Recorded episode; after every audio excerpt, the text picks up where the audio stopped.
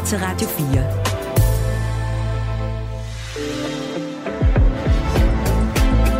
Velkommen til Mandat. Din vært er Katrine Eidel.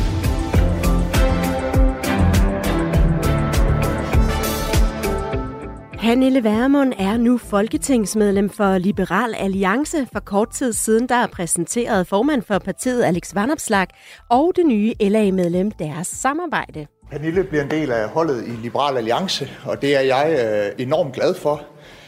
Jeg mener, der er brug for, at vi i det borgerlige Danmark øh, samler og koncentrerer kræfterne, så vi bedre kan tilbyde et øh, alternativ til en socialdemokratisk ledet regering. Og det er jo sådan set også grunden til, at jeg selv øh, rækte ud til Pernille sidste år og sagde, kunne det ikke være en idé, at, at vi i højere grad samarbejdede endnu mere, end vi gjorde i forvejen. Og jeg har længe synes, at Pernille er en utrolig dygtig politiker, og en politiker, der også øh, gennem årene har udviklet sig i retning af at vil være en politiker, der søger indflydelsen og skaber nogle politiske resultater. Og øh, derfor synes jeg, det er ubetinget en god nyhed, at øh, Pernille bliver en del af holdet.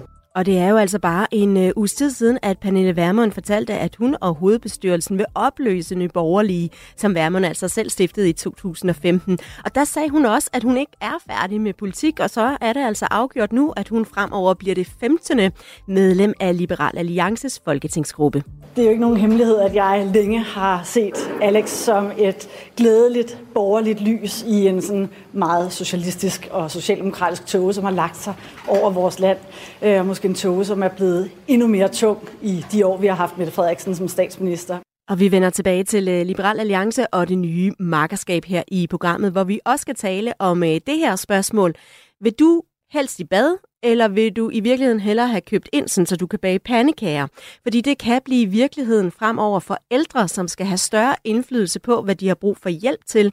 Det øh, mener regeringen, da den præsenterede sin, sin, en del af et ældreudspil hvis den ældre den dag, øh, hvor der egentlig står rengøring på, øh, på paletten, faktisk har mere brug for og ønsker i højere grad indkøb, fordi at barnebarnet har meldt sin ankomst øh, dagen efter til at bage pandekager, øh, så skal den veksling af at hjælpen skal, skal kunne foretages øh, på den pågældende dag i den pågældende uge. Og det siger her altså ældreminister fra Moderaterne Mette Kirkgaard.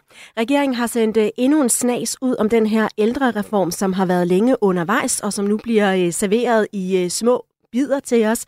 I mandat i dag, der ser vi altså nærmere på, hvad det egentlig er, regeringen vil. Du er velkommen på sms'en, hvis du har input til dagens program. Det er selvfølgelig på 1424. Velkommen til lytter til Radio 4. Og øh, det skal egentlig handle om øh, ældrepleje nu her. Og øh, med i studiet, der har jeg øh, Katrine Daggaard, ældreoverfører for Liberal Alliance. Velkommen til. Tak for det. Inden vi taler om ældrepleje, så sagde jeg jo lige, du er for Liberal Alliance, og jeg bliver simpelthen nødt til det. I har fået et nyt øh, partimedlem, nemlig Pernille Vermund, som øh, for øh, mindre end en halv time siden er blevet præsenteret af jeres øh, partiformand Alex Vanopslag med de her klip, jeg også lige spillede. Hvad siger du til det?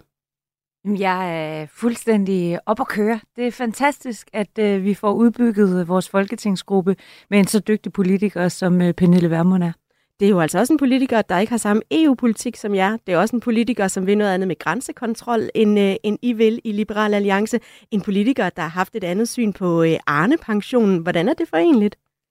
Jamen, det må Pernille jo selv stå på skud for. Øh, jeg føler mig meget betrykket i, at Pernille hun kommer til at bakke 100% øh, op om øh, Liberal Alliances politik. Og hvad er det, det, det kan være godt for?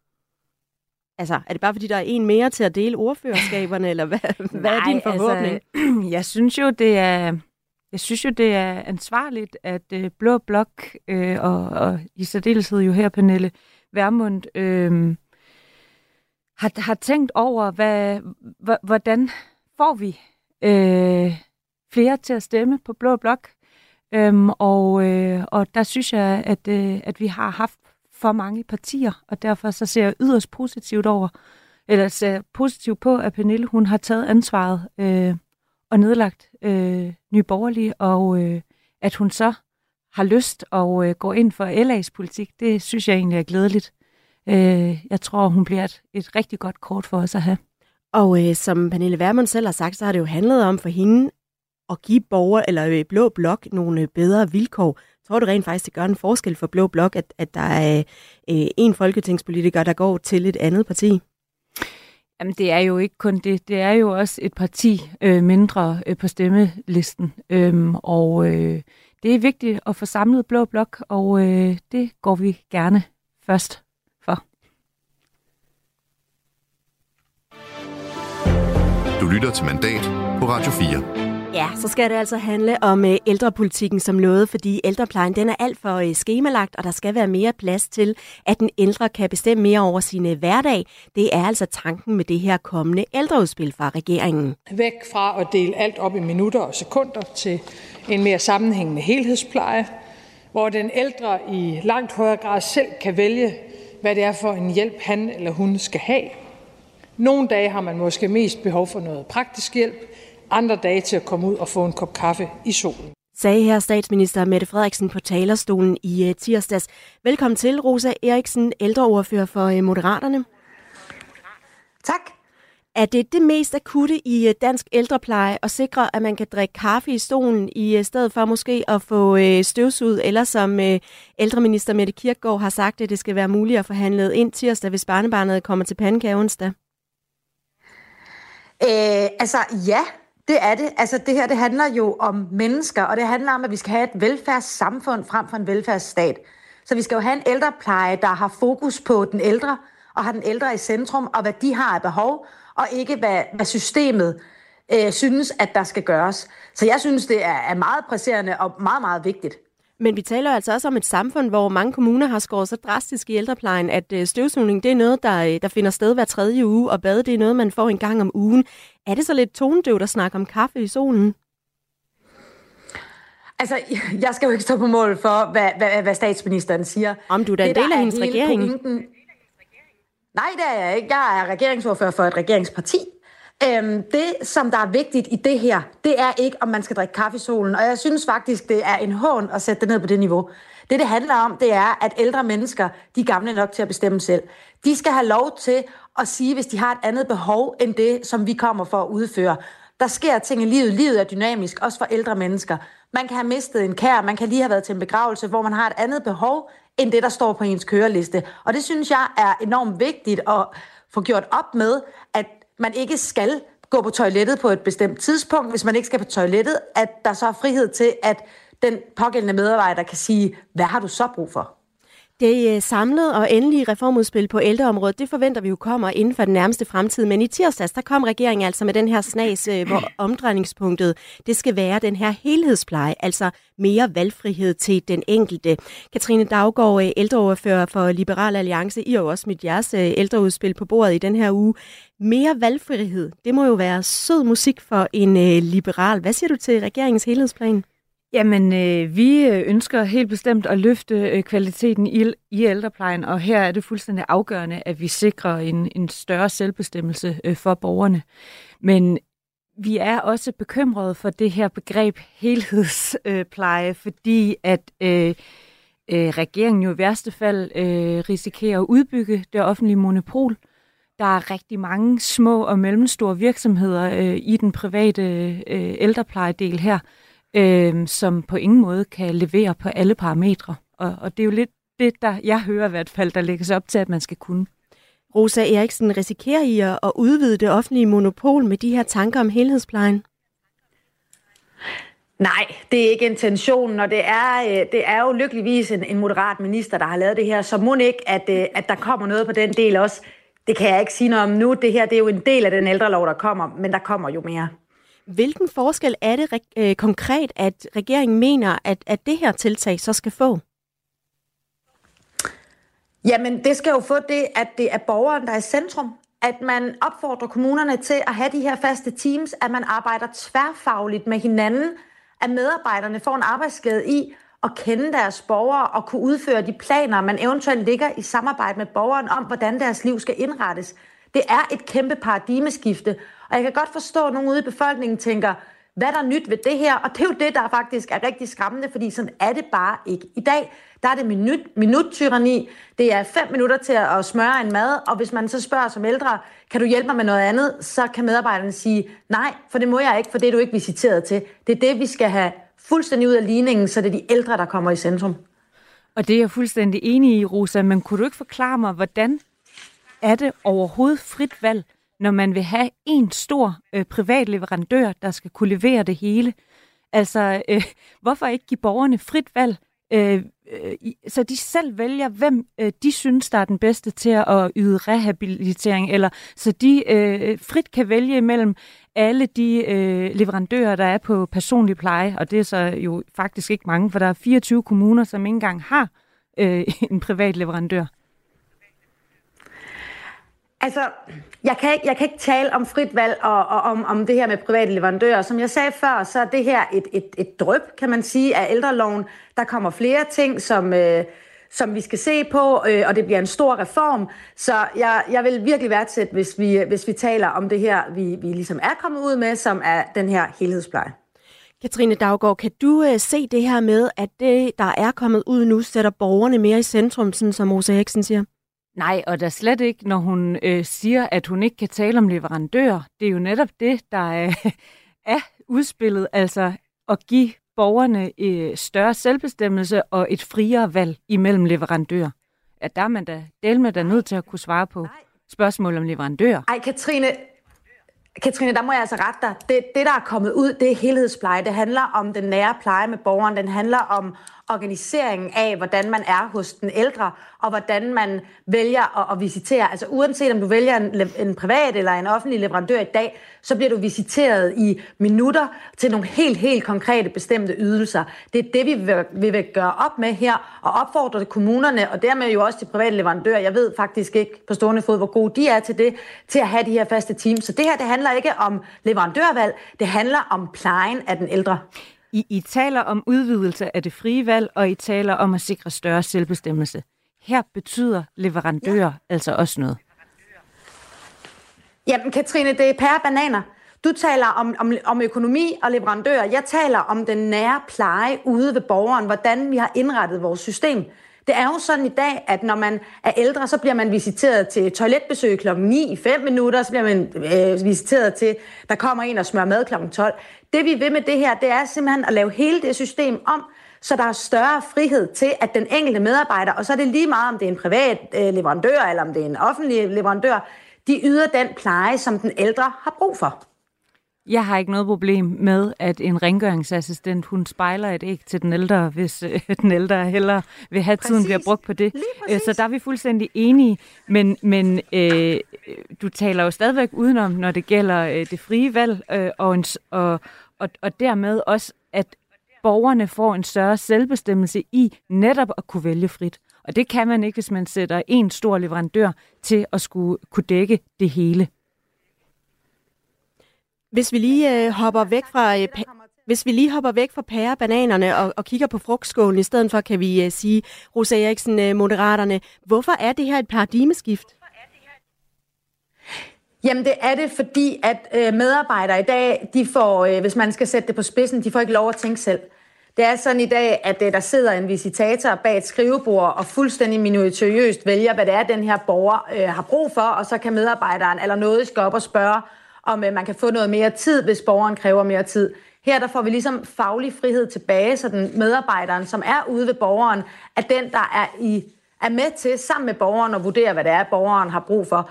Så kan det være, at det er en kaffe i solen, men det kunne også være, at det var en samtale, fordi man havde mistet sin ægtefælle eller lignende. Altså det, det er den her frihed, som der bare ikke er i dag, der gør, at medarbejderne de også mistrives, fordi de ikke får lov til at gøre det, de faktisk er meget godt uddannet til.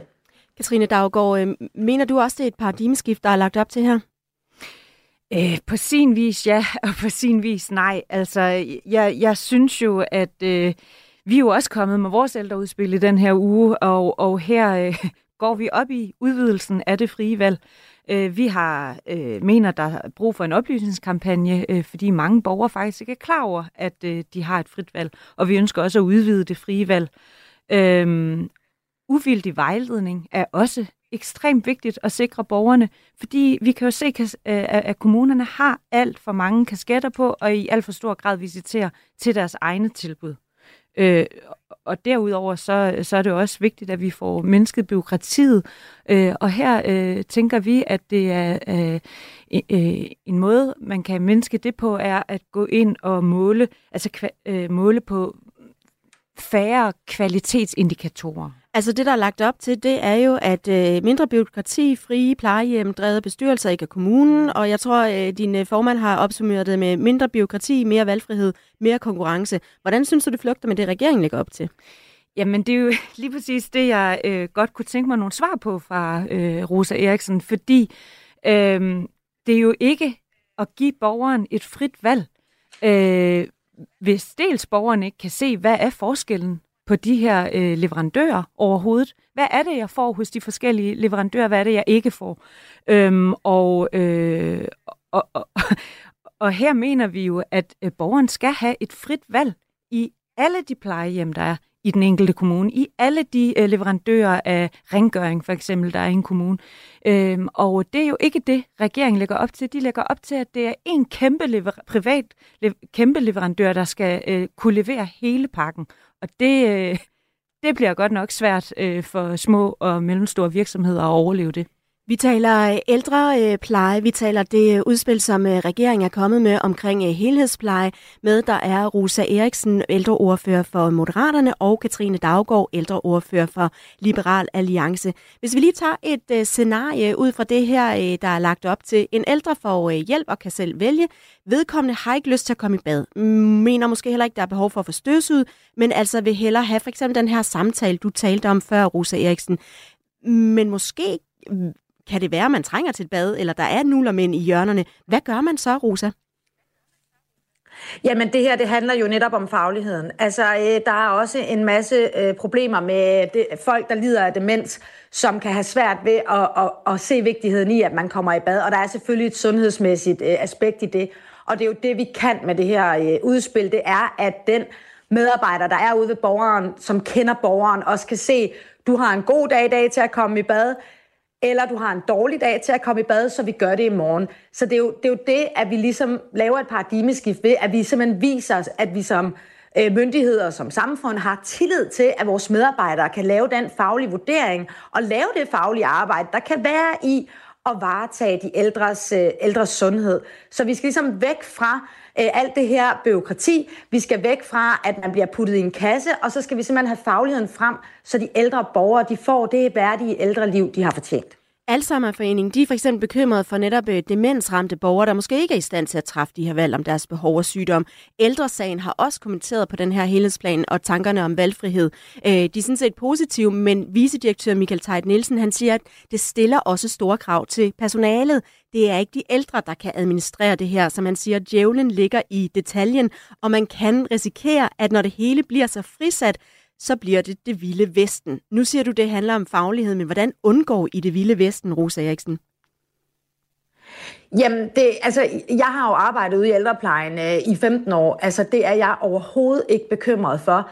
Øh, tværtimod, så tror jeg faktisk, at, øh, at de ældre de vil opleve at få en meget, meget bedre pleje. Jeg tror, vi vil se øh, færre genindlæggelser og indlæggelser, fordi at medarbejderne netop får muligheden for at bruge det, de er uddannet til.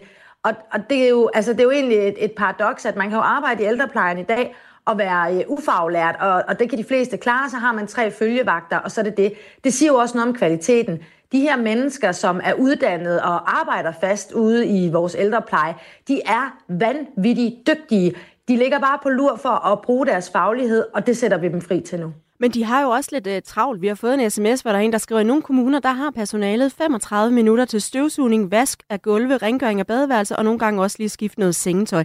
Bliver det anderledes? Bliver det bedre, Rose Eriksen? Jamen altså, når man, når man laver sådan en, øh, en, en reform, så følger der, øh, altså så kommer den jo til at være, være fuldt finansieret, det er klart. Øh, hvis man har 35 minutter til de ting, så er det måske også en faglig vurdering af den enkelte medarbejder. Jamen, hvad, har, hvad er der brug for i dag? Er der brug for, at jeg gør lige præcis det, der står på listen? Eller kan jeg bruge 5 minutter eller 10 minutter på noget andet? Så det er jo hele pointen i det her, det er, at vi kommer væk fra, at man har 35 minutter til det her, men at man har nogle opgaver, som man skal løse, og som man får en faglighed eller en frihed til fagligt at vurdere, hvad er det, der er brug for i dag. Det er jeg fuldstændig enig i, den her del. Øhm, men det, der i den sammenhæng er utrolig vigtigt at sikre, det er en færre afregning og en økonomisk transparens, fordi vi har ser alt for stor forskel for, hvad afregningspriserne er. Øh, og det er jo fuldstændig afgørende, hvis man skal sikre en færre lige konkurrence, at den del den, øh, er trans transparent simpelthen. Så lad os lige tage de her øh, penge, fordi øh, det her øh, udspil, der kommer sådan drygvis, det handler jo blandt andet om at få den her helhedsdel. Det er det, der er på spil lige i det her, vi snakker om nu. Vi skal lige høre fra fagforeningen FOA, fordi det kan jo i høj grad være deres medlemmer, der skal være med til at, at udføre nogle af de her tanker i reformen. Jeg har spurgt Tanja Nielsen, som er sektorformand for SOSUerne, hvad det er, der skal til, hvis de skal kunne lykkes med de visioner, som der er lagt op til i det her udspil. Altså, jeg kan ikke se i selve udspillet, hvordan er det, man vil sikre en god implementering af for eksempel visitationsdelen. Det kræver jo, at alle borgere skal ud og revisiteres. Og øh, det betyder, at en visitator og en kontaktperson ude fra hjemmeplejen skal ud og besøge alle borgere privat. Der skal man gå i dialog omkring opgaveløsningen. Og øh, det kommer til at kræve tid og ressourcer. Der er brug for, at regeringen afsætter øh, økonomi til, at kommunerne kan løse den her opgave med implementeringen. Øh, det kræver, at der afsættes både tid og ressourcer ude på den enkelte arbejdsplads. Og det er noget af det, der ikke er eksisterende for nuværende. Så der skal gives økonomi med, når man laver så omfattende en reformændring. Ja, det sagde altså Tanja Liltensen, som er sektorformand hos øh, FOA. Følger det med, Rosa Eriksen, det som øh, de mener hos FOA, at de har brug for, hvis de skal kunne lykkes med jeres visioner? Jamen, selvfølgelig skal en, en så stor reform være, være finansieret, det er klart, men altså, det, det kan jeg ikke komme nærmere ind på, men altså, der er jo også afsat midler, blandt andet i SSA-reserven, til de her faste teams. Så jeg hører 100% hvad det er, øh, formanden for, for FOA siger, og jeg er da fuldstændig enig. Det her, det skal ud og leve i virkeligheden. Vi skal evaluere på det. Vi skal sørge for, at det bliver ordentligt implementeret til gavn for både øh, medarbejderne og borgerne. Selvfølgelig. Og nu lyder det jo nærmest som om, øh, Katrine Daggaard, at der skal nogle flere penge til den offentlige sektor. Er det sådan, du hører det også? Det må vi se på. Øh, altså, øh, øh, jeg, jeg mener faktisk ikke, at det er penge, øh, vi mangler ude i kommunerne. Vi kan se, at kommunerne i meget stor grad øh, ikke bruger pengene øh, ansvarligt. Så øh, det mener jeg bestemt også godt, at, øh, at man kunne kigge på. Øh, men det er klart, hvis, hvis, hvis den her reform øh, medfører, at alle borgere lige pludselig skal visiteres på ny, så, øh, så er der jo en, en mere udgift i det, som skal finansieres. Øh, for, for, for os er det bare øh, vigtigt øh, at få nogle svar på fra regeringen, og det mangler vi. Øh, øh, øh, altså syv ud af ti danskere, de ønsker frihed til selv at kunne vælge en leverandør. Øhm, og øh, det hører jeg bare ingen svar på fra regeringen. Men, men er det realistisk med de her store ændringer uden øh, ekstra midler til for eksempel en implementering? Øh, det kommer jo an på, hvad, hvad vi ender på, og der er vi jo ikke, vi er jo slet ikke gået i gang med at forhandle endnu. Så det må vi jo vente og se. Øh, Rosa Eriksen, øh, hvornår kan I øh, være i mål med de her ændringer i, øh, i, øh, i det, der ligesom er lagt op til? Det er et rigtig, rigtig godt spørgsmål, fordi nu, som, øh, som Katrine jo også nævner, de her forhandlinger, altså nu skal udspillet jo rulles helt ud, så skal Folketingets partier indkaldes til forhandlinger, og så skal der jo laves noget lovarbejde. Så de her ændringer, de sker jo ikke i morgen. Øh, det er noget, der sker over tid, og det er noget, der skal gøres i et ordentligt tempo, øh, så man også sikrer, at det bliver ordentlig kvalitet, også når lovarbejdet skal laves. Katrine Daggaard, hvad skal der til for, at øh, det her kunne være interessant for Liberal Alliance at gå med i? Jamen, det, det, det er allerede interessant for Liberal Alliance at gå med i. Øh, vi har store forventninger til de forhandlinger, vi snart skal øh, ind i. Øh, vi synes, der er mange gode takter i det, øh, regeringen drøbvis har ladt falde indtil videre, og vi er meget positive over for at forhandle. Men det er klart, vi har også nogle, øh, nogle øh, områder, hvor vi synes, at øh, vi kommer med nogle bedre bud, end, end vi har hørt fra regeringen. Rosa Eriksen, øh, nu er der et par gange, hvor du har sagt, at vi må lige vente og se det endelige udspil. Hvornår skal vi øh, vente til? Det er et godt spørgsmål. Det er virkelig et godt spørgsmål, som jeg ikke kan svare på. Men jeg vil opfordre Katrine til at læse det her udspil igen, fordi det er lidt ærgerligt, hvis man positionerer sig forkert, fordi at man ikke er med på, hvad det er, det drejer sig om. Altså det her, det handler jo ikke om økonomi, det handler ikke om det her leverandørvalg. Altså selvfølgelig skal vi tale om de her ting. Selvfølgelig kommer der noget mere på det. Det her, det handler jo om fagligheden og den øh, nære velfærd, og så hvem der leverer det, det skal vi have en snak om. Men, men jeg synes, det er ærgerligt, hvis man, hvis man kritiserer noget uden at have baggrunden for det. Tak skal du have, Rosa Eriksen, og også tak til Katrine Daggaard, ældreordfører for henholdsvis øh, Moderaterne og Liberal Alliance. Nu er der nyheder. Du lytter til Radio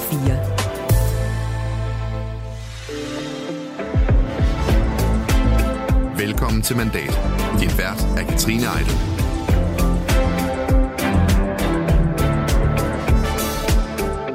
Danmark står til at miste intet mindre end øh, 6 milliarder kroner, som ser ud til at skulle øh, betales tilbage til EU, inden vi er færdige med år 2025. Det øh, kunne min kollega på øh, Radio 4 undersøge og fortælle i sidste uge.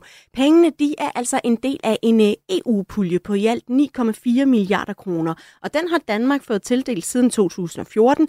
Den er øremærket grøn omstilling af landbruget. For eksempel hvis man skal udtage de her meget omtalte lavbundsjord, som så kan være med til at mindske vores CO2-udledning. Men de her 1,6 milliarder kroner. Dem står vi altså ifølge prognoser fra Landbrugsstyrelsen til at skulle betale tilbage, fordi vi simpelthen ikke kan nå at bruge de her penge inden 2025, hvor puljen altså udløber. I næste uge, der skal landbrugsminister Jakob Jensen fra Venstre i øh, samråd i Miljø- og Fødevareudvalget for at svare på, hvad regeringen vil gøre for, at så mange som muligt af de her 1,6 milliarder kroner rent faktisk kan blive brugt, inden den her frist udløber.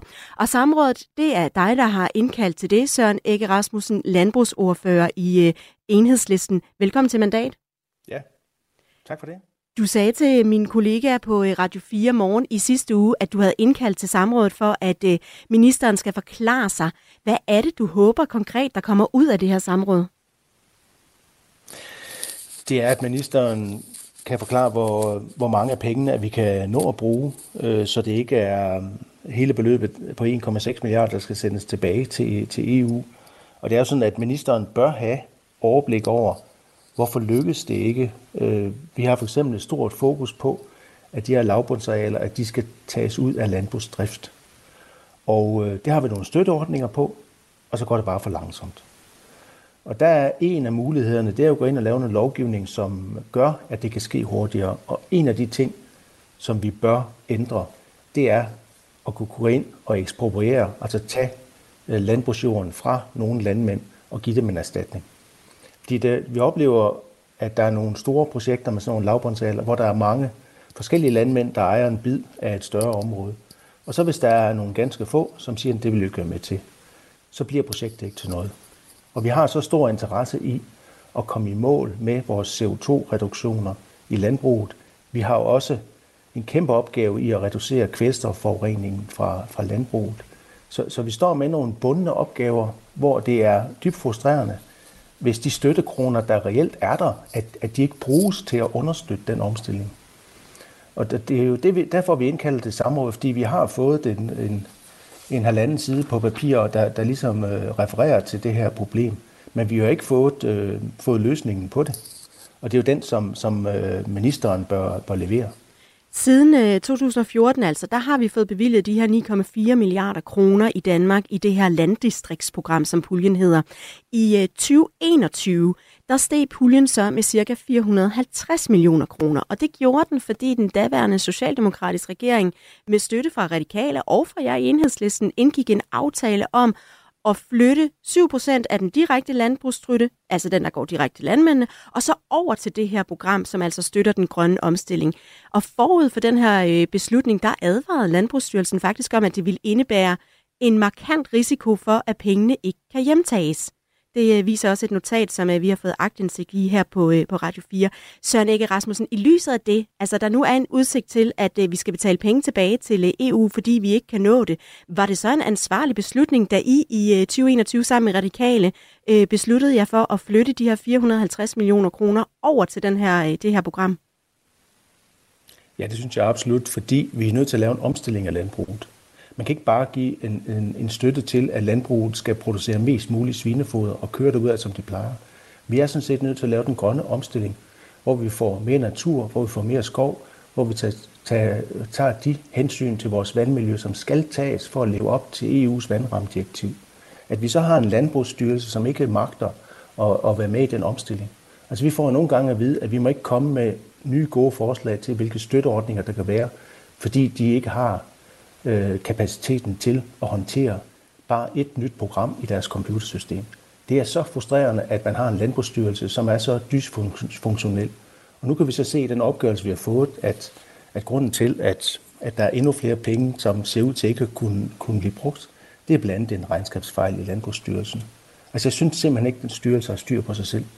Og det er, øh, det er øh, deprimerende at se, at så mange penge ikke håndteres bedre.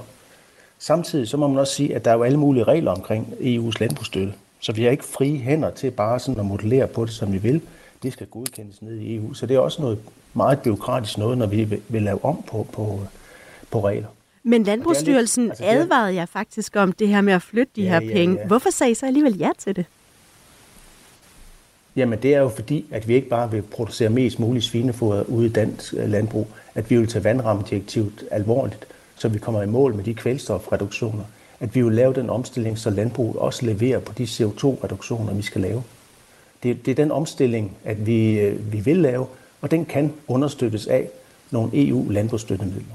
Men jeg forstår godt visionerne. Jeg forstår bare ikke, at hvis man har nogen, der siger, øhm, det, det kommer ikke til at kunne lade sig gøre, der er en markant risiko for, at pengene ikke kan hjemtages, hvorfor man så ikke lytter til Landbrugsstyrelsen, men, men beslutter det alligevel. Det forstår jeg ikke helt. Jamen, Landbrugsstyrelsen har også været udfordret af, at, at styrelsen blev flyttet ud til Sønderborg. Altså, øh, der er jo taget nogle politiske beslutninger, som har gjort det sværere for Landbrugsstyrelsen at, at fungere.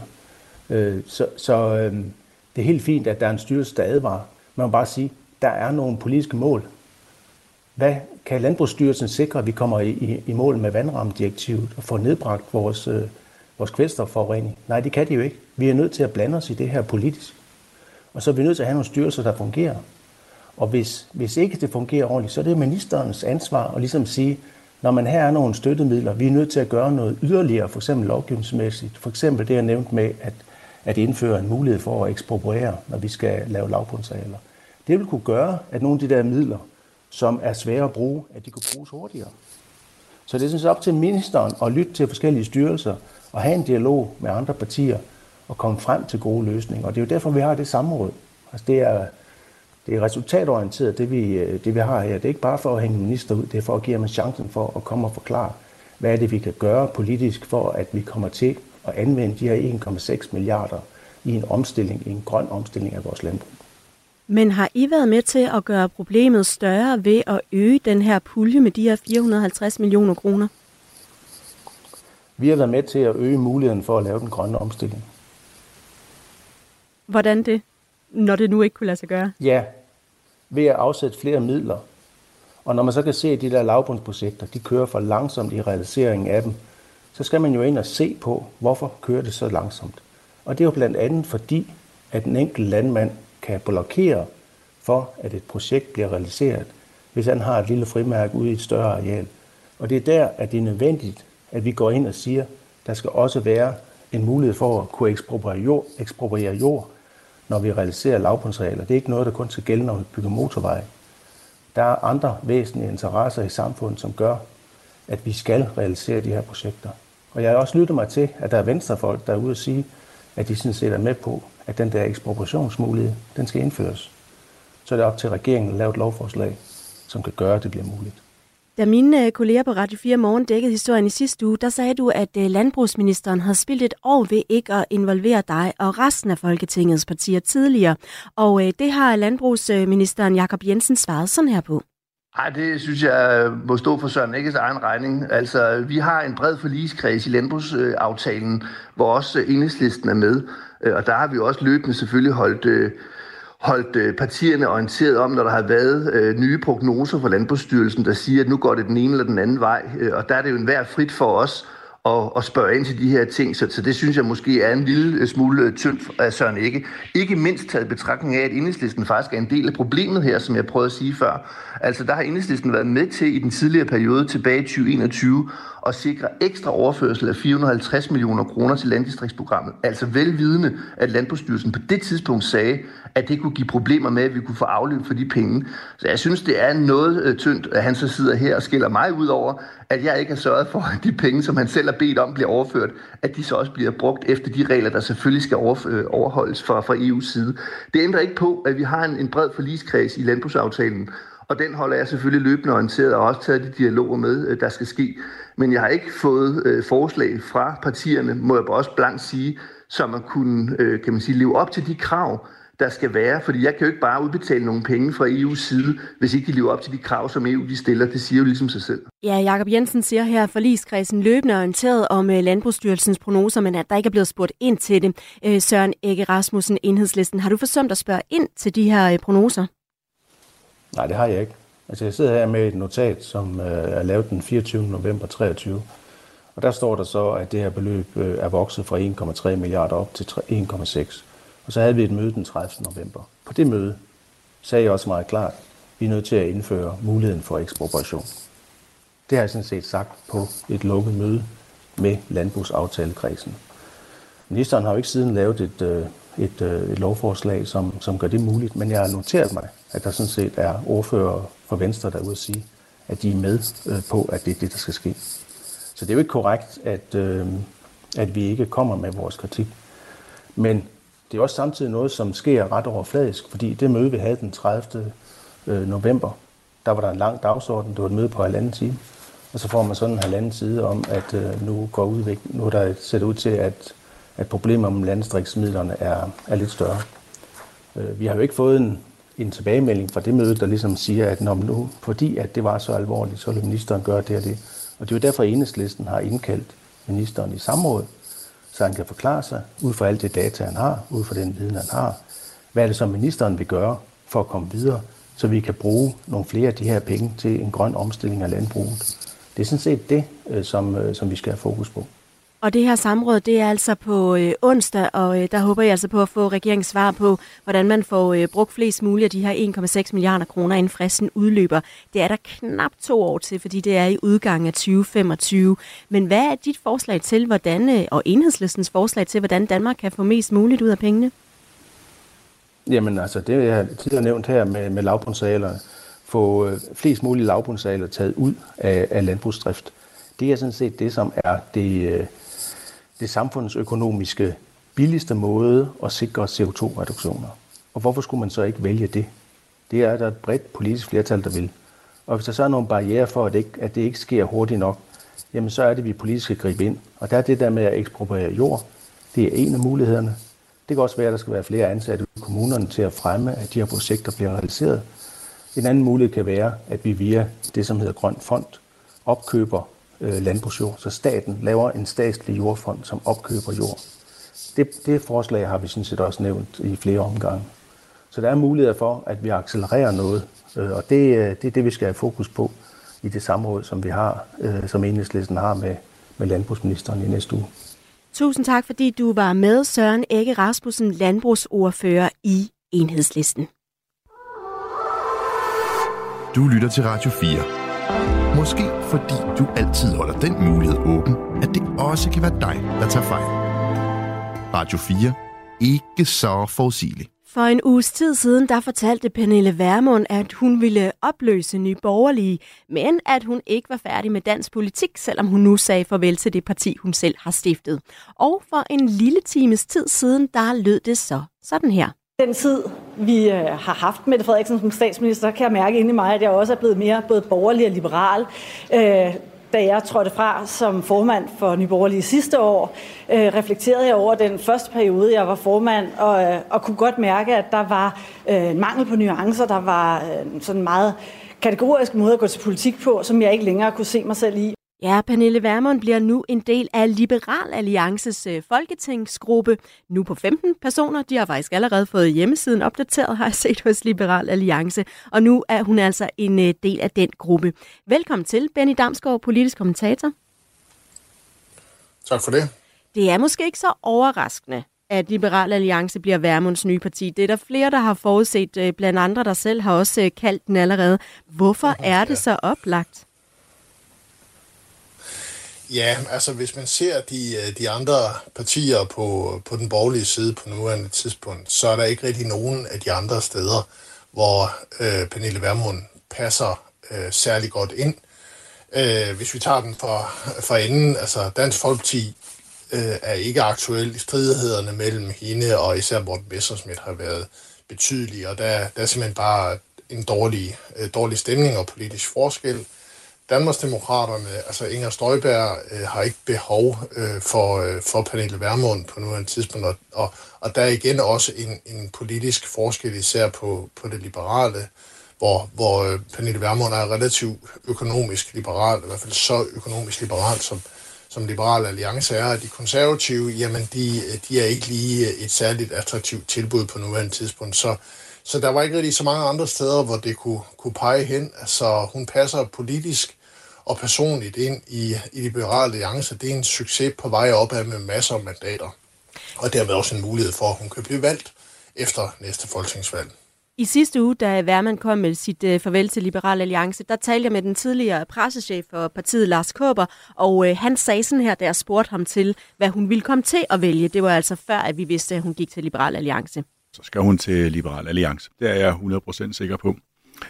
Fordi hvis man ser på det politiske udvikling i LA, så er bevægelsen gået i retning af nye borgerlige, og derfor der er meget lidt plads til nye borgerlige. Og hvis man går ned og analyserer den politik, som de to partier har, ikke så meget retorikken, men den politik, de har, så skal man have noget, der er så tyndt som papirblad til at kunne komme ned i forskellene.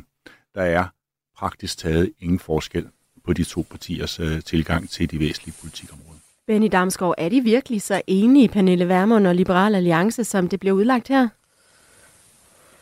Ah, det er nok at, at, at gå for langt. Altså, øh, Liberal Alliance er jo i dag et, undskyld, et relativt bredt politisk øh, øh, liberalt borgerligt parti. Altså, det spænder jo lige fra øh, Henrik Dahl til øh, Joel Birk Olesen. Altså Henrik Dahl, som er meget økonomisk liberal, undskyld, men som også er er ganske nationalkonservativ eller ganske sådan hardliner, når det kommer til det udlændingepolitiske.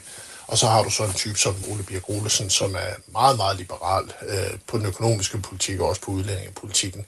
Så altså, jeg vil sige, det, øh, der er ingen tvivl om, at Pernille Vermund øh, ligger meget, meget tæt op af en, en, en politiker som, som Henrik Dahl i Liberale Alliance, men at hun også på en række områder har været nødt til at ændre synspunkt for at kunne passe ind i Liberale Alliance. For eksempel på, på EU-politikken, hvor, hvor Nye Borgerlige jo har været EU-modstandere, men hvor Liberal Alliance er, øh, er mere EU-positiv. Øh, De er skeptiske, men, men positive for eksempel en del af den, den øh, relativt øh, friske europapolitiske aftale, som slår fast, at Danmark skal være en, en central del af Europa. Så der er lidt mere forskel end det, øh, Lars Kåber øh, lægger op til, over billedet er noget mere nuanceret. Øh, Liberal Alliance er et bredt politisk parti. Jeg har øh, været inde og lege lidt med øh, den øh, kandidattest, som øh, alle politikere blev opfordret til at tage hos DR før seneste folketingsvalg. Og hvis man så sammenligner Vandopslag og Værmunds svar i den her kandidattest, så kan man se, at der er rigtig mange øh, ligheder. De blev stillet en masse spørgsmål omkring politik, og så de skulle svare, om de er enige eller uenige. Og der er altså også nogle øh, uenigheder, blandt andet i den her tilslutning til EU, som du lige øh, nævner, Benny Damsgaard, hvor Værmund var imod, men øh, Vandopslag i et eller andet omfang var for. Så er der også øh, uenighed i forhold til øh, grænsekontrol og egentlig også omkring Arne-pensionen. De her uenigheder, får det nogen betydning for Værmunds øh, vej ind i Liberal Alliance? Æh, ikke umiddelbart. Altså, øh, når man øh, skifter til et, et nyt parti, øh, så øh, er det jo en del af pakken, om så man siger, at man, man overtager synspunkterne fra det nye parti. Altså, man, man ændrer simpelthen synspunkt, og det er man, øh, man nødt til at gøre, fordi der vil være ekstremt meget fokus på Pernille Vermund og hendes udmeldinger, og øh, man vil forsøge at se, om der er en, øh, en nuance eller en forskel mellem det, hun siger på vegne af Liberale Alliance, og det Liberale Alliance har sagt indtil nu. Så derfor er hun nødt til kan man sige, være mere lojal end lojal og være mere, øh, være mere i synk med partiet end, end de eksisterende folketingsmedlemmer er, som, som jo har vist gennem længere tid, at de jo øh, kan være og er medlem af Liberale Alliance, har en lang historik bag sig, og derfor også har lidt mere, øh, lidt mere albuerum, kan man sige. Så altså, øh, hun kommer til at være mere lojal end, end, end lojal, men dermed ikke sagt, at hun, hun bliver helt accepteret i Liberale Alliance og Liberale Alliances bagland, fordi det er måske en, en pointe, man skal have med i den her sammenhæng, at, øh, at partihopper, som Pernille Vermund jo reelt er, når hun hopper fra et parti til et andet, at det, de har ofte problemer med, øh, når det kommer til stykket, helt inde i sjælen, kan man sige, at blive accepteret af alle i de nye partier, som de, de hopper til. Udadtil, så byder man det velkommen og siger, at det er, alt er godt. Men et eller andet sted, så, øh, så er der en, en mistro og en, en, sådan en, en lidt en skeptisk over, skepsis over for den, fordi har de hoppet en gang, kan de jo potentielt finde på at gøre det igen. Jeg så på øh, X, at der var en vælger, der havde øh, kommenteret et opslag fra Alex Vandopslag, hvor han byder velkommen til Pernille Vermund med at skrive, så bliver det et farvel til mig. Og jeg så også, at øh, formanden for Moderaternes Ungdom havde tweetet til alle jer fra Liberal Alliances Ungdom, som lige nu er pænt skuffet, der er plads til jer i unge moderater. Og så havde øh, øh, Monika Rubin, som er politisk ordfører for Moderaterne, skrevet noget i stil med, at der er jo også plads til de voksne, som ikke vil være en del af det her mere. Er der en risiko for Liberal Alliance i at tage Pernille Vermund ind? Den er øh, relativt begrænset. Altså, sagen har været drøftet på Liberal Alliances øh, gruppemøde her i går, øh, og, øh, og der er bred enighed om, at det er det rigtige at gøre. Og altså, hvis øh, Pernille Vermund øh, holder sig inden for de rammer, der nogle gange er, og, og er lojal, og der mere end det, over for den politiske linje, så, så tror jeg ikke, at det kommer til at have, have en nævneværdig øh, betydning. På den måde, at der er i hvert fald ingen i folketingsgruppen, som kommer til at, øh, at forlade Liberale Alliance af, af den her årsag, øh, også selvom hun repræsenterer i hvert fald på udlændingepolitikken, øh, eller traditionelt har repræsenteret noget mere skarp linje, øh, er det noget, som for øh, øh, for vælgere og medlemmer af partiet til at skalle af. Det, øh, måske kan der være enkelte af de mere moderate, liberale alliance vælgere, som, som har lidt svært ved det, men, men det, øh, jeg tror ikke, det her kommer til at betyde en, en, en ret stor afskalning, hvis overhovedet nogen. Men moderaterne skal jo forsøge at fiske lidt i, i de oprørte vande. Øh, det, det afgørende spørgsmål her bliver jo først og fremmest, om det, at Pernille Vermund går til Liberale Alliance, gør, at partiet nu får mulighed, og Liberale Alliance får mulighed for at, at opsuge nogle af nye borgerliges øh, vælgere, altså dem, som de der 1,78 procent eller noget, noget der omkring, som, som partiet ligger til nu, om de kan opsøge nogle af dem, eller opsuge nogle af dem øh, og få dem ind i, i Liberale Alliance, eller få til at stemme på Liberale Alliance. Det er det, det, der sådan bliver, bliver det interessante at se. Øh, afskallingen fra Liberale Alliance bliver, bliver meget øh, minimal, hvis der overhovedet bliver nogen.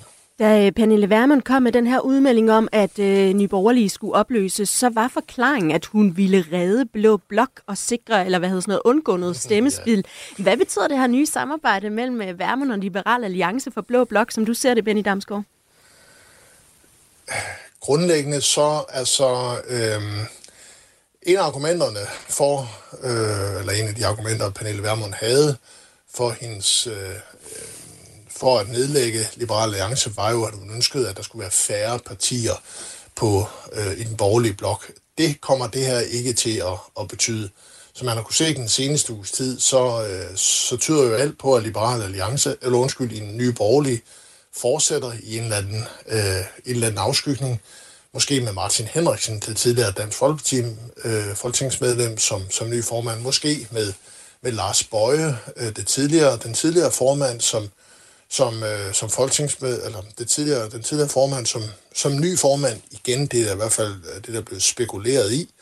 Så altså, så nye borgerlige kommer ikke til at forsvinde. Det er der ikke rigtig noget, der, der tyder på. Øh, hvis de får et, et folketingsmedlem, eller hvis for eksempel de optager Lars Bøje, så er de også opstillingsberettiget ved næste øh, valg. Hvis øh, det bliver Martin Henriksen, er de nødt til at gå ud og, at trække og, og blive opstillingsberettet ved at samle underskrifter. Og det vil så igen åbne mulighed for, at, at, at Lars Bøge Mathisen, som, som vi to jo også har spekuleret på tidligere, laver sit eget nye øh, borgerlige parti. Så grundlæggende, det her kommer ikke til at betyde færre borgerlige partier, tværtimod. Øh, Pernille Wermann skriver også på X i dag sammen med sin melding om at skifte. Alex Vanopslag er et tiltrængt borgerligt lys og den rette til at stå i spidsen for den borgerlige genrejsning. Altså nu er han hendes nye chef, så det er måske meget godt med sådan nogle øh, rosende ord. Men betyder... Det er noget, man siger. Er ja, man siger, præcis. Ja. Betyder det her skifte, at øh, Vanopslag står klar i forhold til at skulle øh, være i spidsen for en blå blok? Ja, det er klart noget, der styrker øh, Alex Vanopslag. Man, man så i sidste periode, at at de konservative tiltræk en række utilfredse folketingsmedlemmer fra især Venstre, øh, Markus Knut og, og Britt Bager. Og det var jo noget, som styrkede partiet, gav yderligere opadgående momentum, gav flere penge, fordi flere folketingsmedlemmer giver flere penge til partiet og dermed flere ansatte. Og også var med til at bygge fortællingen op omkring Søren Pape som en potentiel leder øh, af det borgerlige Danmark, og, og også statsministerkandidat, som han jo erklærede sig som. Og altså, Alex Varnopslag er begyndt at, at tage de indledende øh, benstræk til, til i hvert fald øh, øh, muligt at erklære sig selv som, som borgerlig øh, statsministerkandidat, i hvert fald leder af det borgerlige Danmark. Her i mellem jul og nytår, så, så var han jo ude med en markering om, at de radikale øh, hørte hjemme i den borgerlige blok og kunne være del af, af en borgerlig liberal regering efter, efter næste valg. Så er han i hvert fald ikke noget problemer i et synspunkt, i og for sig, som Værmund også bakket op om offentligt, hvilket var lidt underligt i hendes derværende position som nye borgerlige. Men, men altså, det skal være kort her til sidst, Benny. Manøvre, ja, en lang række manøvrer i retningen af, at han godt kunne blive en borgerlig statsministerkandidat. Og det her, tiltrækningen af Pernille Vermund, underbygger bare den fortælling. Tak fordi du var med, Benny Damsgaard, politisk øh, kommentator, og det er altså alt, hvad vi nåede i uh, mandat i dag. Du kan altså finde programmet som uh, podcast, og så kan du høre politiske programmer hvert. Du har lyttet til en podcast fra Radio 4. Find flere episoder i vores app, eller der, hvor du lytter til podcast. Radio 4. Ikke så forudsigeligt.